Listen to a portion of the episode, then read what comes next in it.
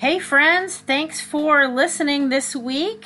Um, this is Martha coming to you from my bedroom, still in my jammies at 10:30 in the morning because you know what? We're all at home. And why really get dressed? I don't know, maybe get dressed, but that's the state of our lives right now, is it not? Um, I am part of New Legacy Linden, and I welcome you to our sermon today.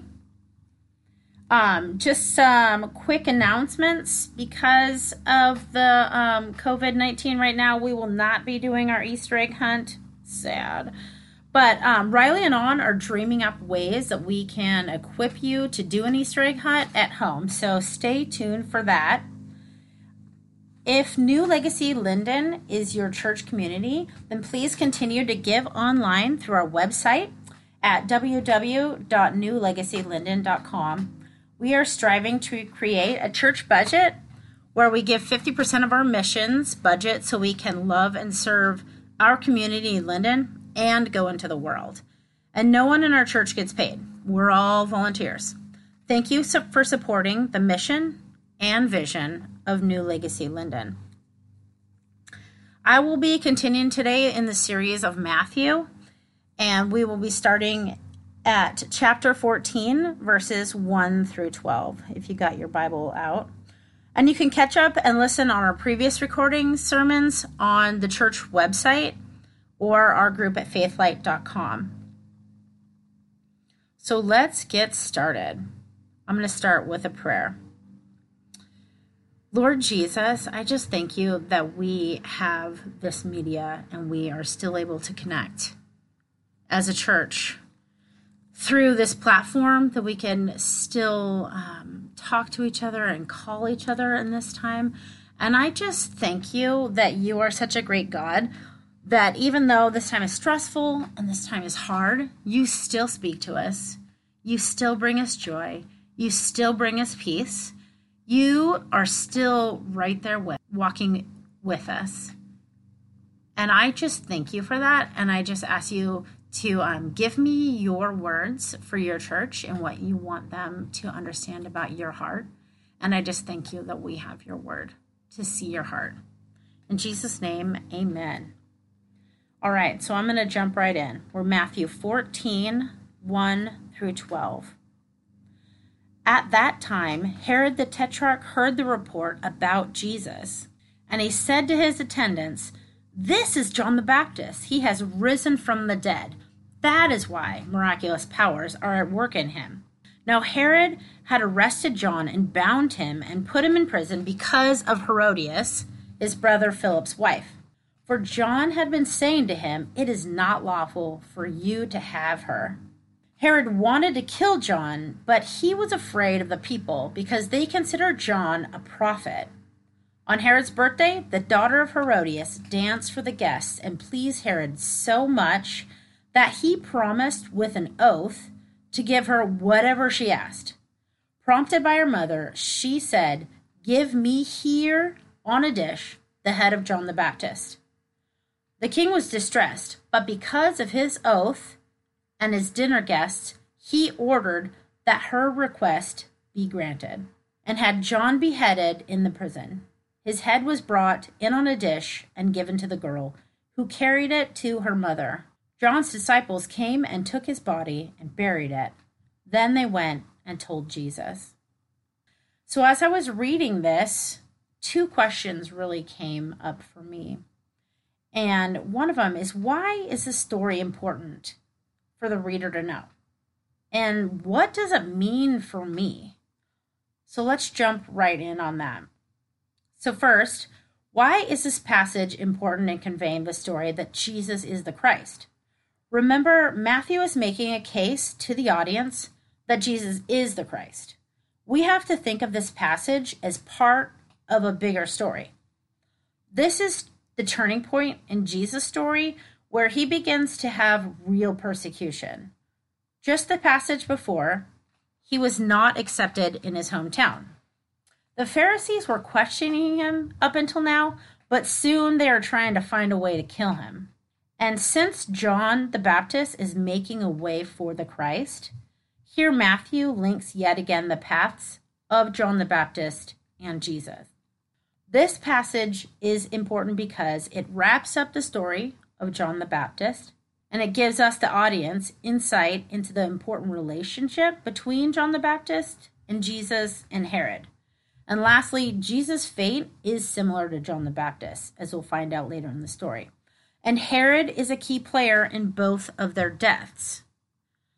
So I see the story as like a flashback, like you would see in a movie. And flashbacks are used in storytelling to fill in crucial backstory about a character or a relationship.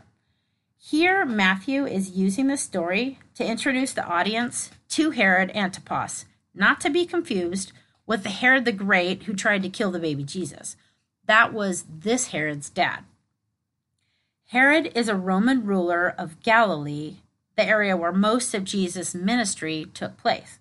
Now, Matthew delves into Herod's beliefs as well as his disbeliefs around Jesus, and ultimately how he is an instrument in the destruction of both John the Baptist and Jesus. So let's talk about Herod for just a second. Matthew's gospel assumes that the audience has a familiarity of who Herod is. And since we don't, it's helpful that we can go to the gospel of Mark and Luke because they have additional information in their gospels that help us, the readers now, understand the story better. So, first, you can find this in Mark and Luke. Herod is fearful and intrigued by John the Baptist and Jesus. He understands that they are righteous and holy. And second, Herodias, Herod's new wife, is the one who holds a grudge against John the Baptist. Herod protects him from being killed by her. There are many rumors floating around with the people about who Jesus is. Some say he is John the Baptist raised from the dead. Some say he is a reincarnation of Elijah. And some say that he's like a prophet of old. So Herod believes that Jesus is John the Baptist raised from the dead, and he tries to see him. Also, Herod likes to listen to John the Baptist, but he is greatly puzzled by his messages. And finally, Herod's oath was ridiculous, alluding to him being drunk and in lust for Herodias's daughter, who had been a little a girl, like 13. Not in his right mind. Kind of like if someone is showing off to impress others, like he was showing off to impress his dinner guests, but it blows up in his face. So Herod has persecuted John the Baptist for speaking against him for divorcing his first wife and then taking his brother's wife, Herodias. So, in this passage of Matthew 14 1 through 12, it gives us the account of John's persecution and death, which foreshadows Jesus' persecution and death later in the book of Matthew. This, like many other stories later on in the Bible, show the persecution of those who follow Jesus just like Peter and Paul, Stephen, and many others.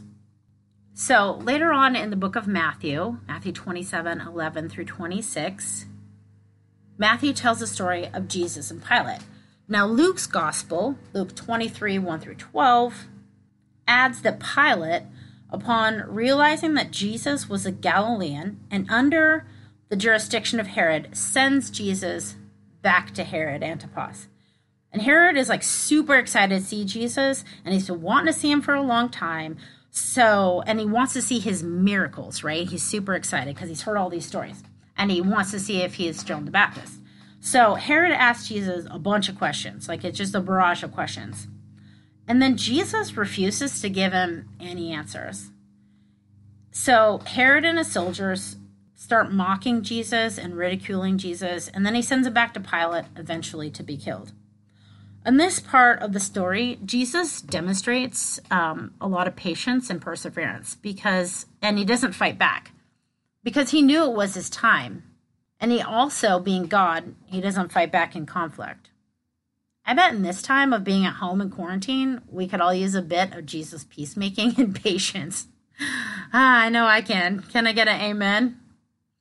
Ah, so on that, Jesus' persecution foreshadows our very own persecution. All who follow Jesus and make him Lord of their life will endure some form of persecution.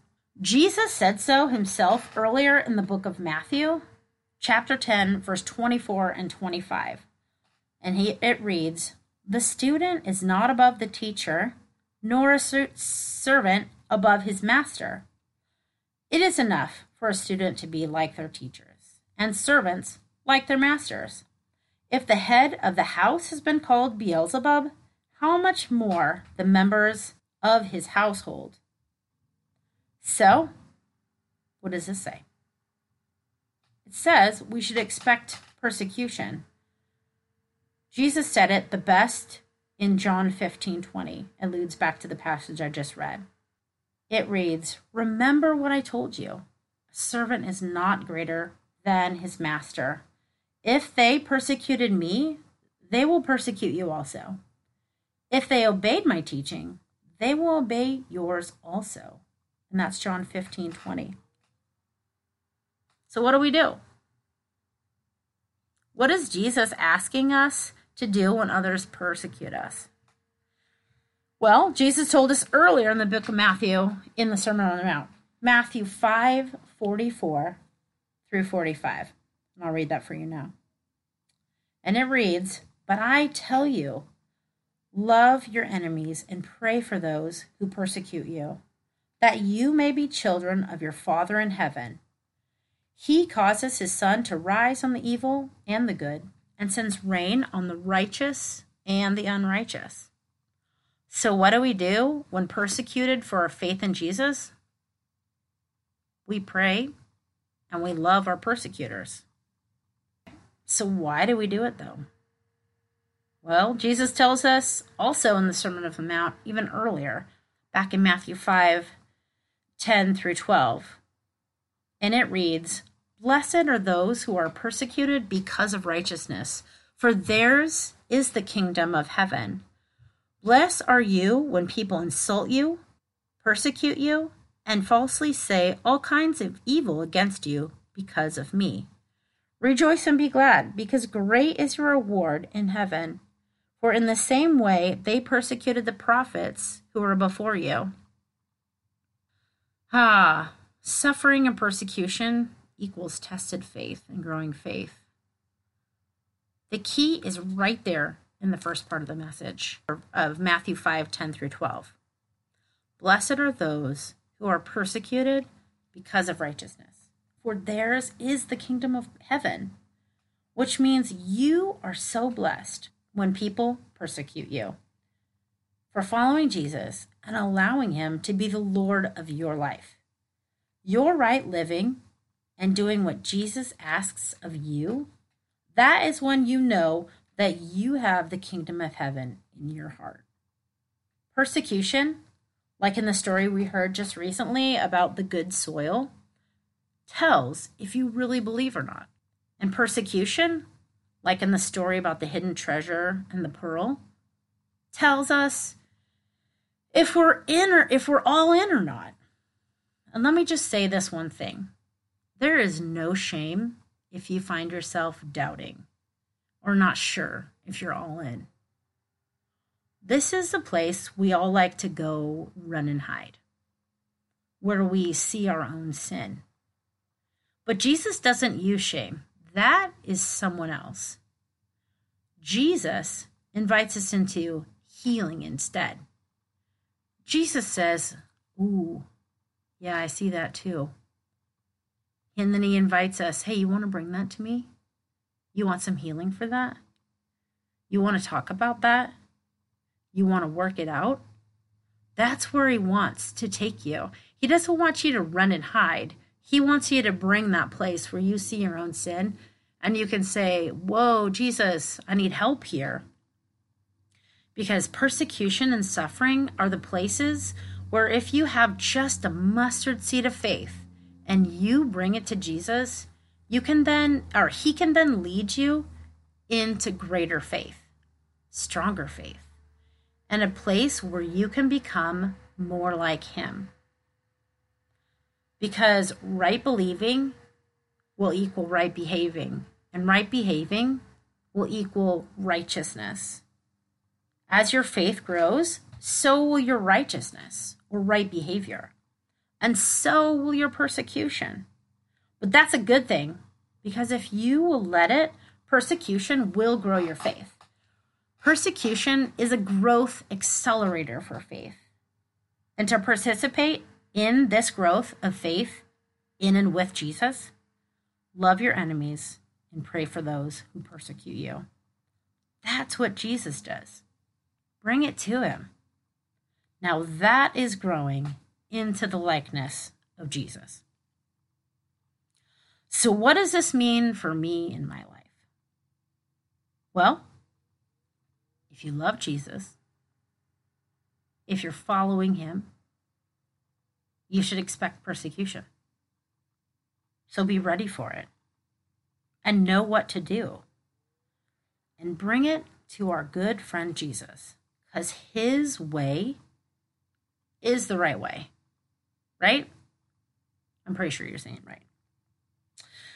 So this brings us to the takeaways and being in this media, we don't get this awesome opportunity to sit around and um, discuss what God's speaking to our hearts. And I think that that probably is one of the best parts of home church is we get to work things out together. I think that our greatest learning about Jesus is when we have discussions about what Jesus is doing in our hearts and we share that with each other and we talk about it um, he's really made us to um, commune with him and commune with each other and commune all together. And I really miss that part. So if you have a takeaway, I would love, love, love to hear it. So call me, text me, uh, put it on our our Facebook page of Linden um, New Legacy Linden. Any way you can get it to us, we would love to hear your takeaway. So I'm just going to end us in prayer, and I thank you for listening today. Lord Jesus, you're rad. I love you. Thank you that we can still connect. Thank you that you are still Lord of all. And I just asked that you would continue to invite us into a place where we see you for who you are and we see ourselves for who we are. We have right believing because in right believing, man, we will follow you. And I thank you that you are always inviting us there. Please be with us this week. Watch over us and protect us and heal our hearts, Lord. In your name I pray.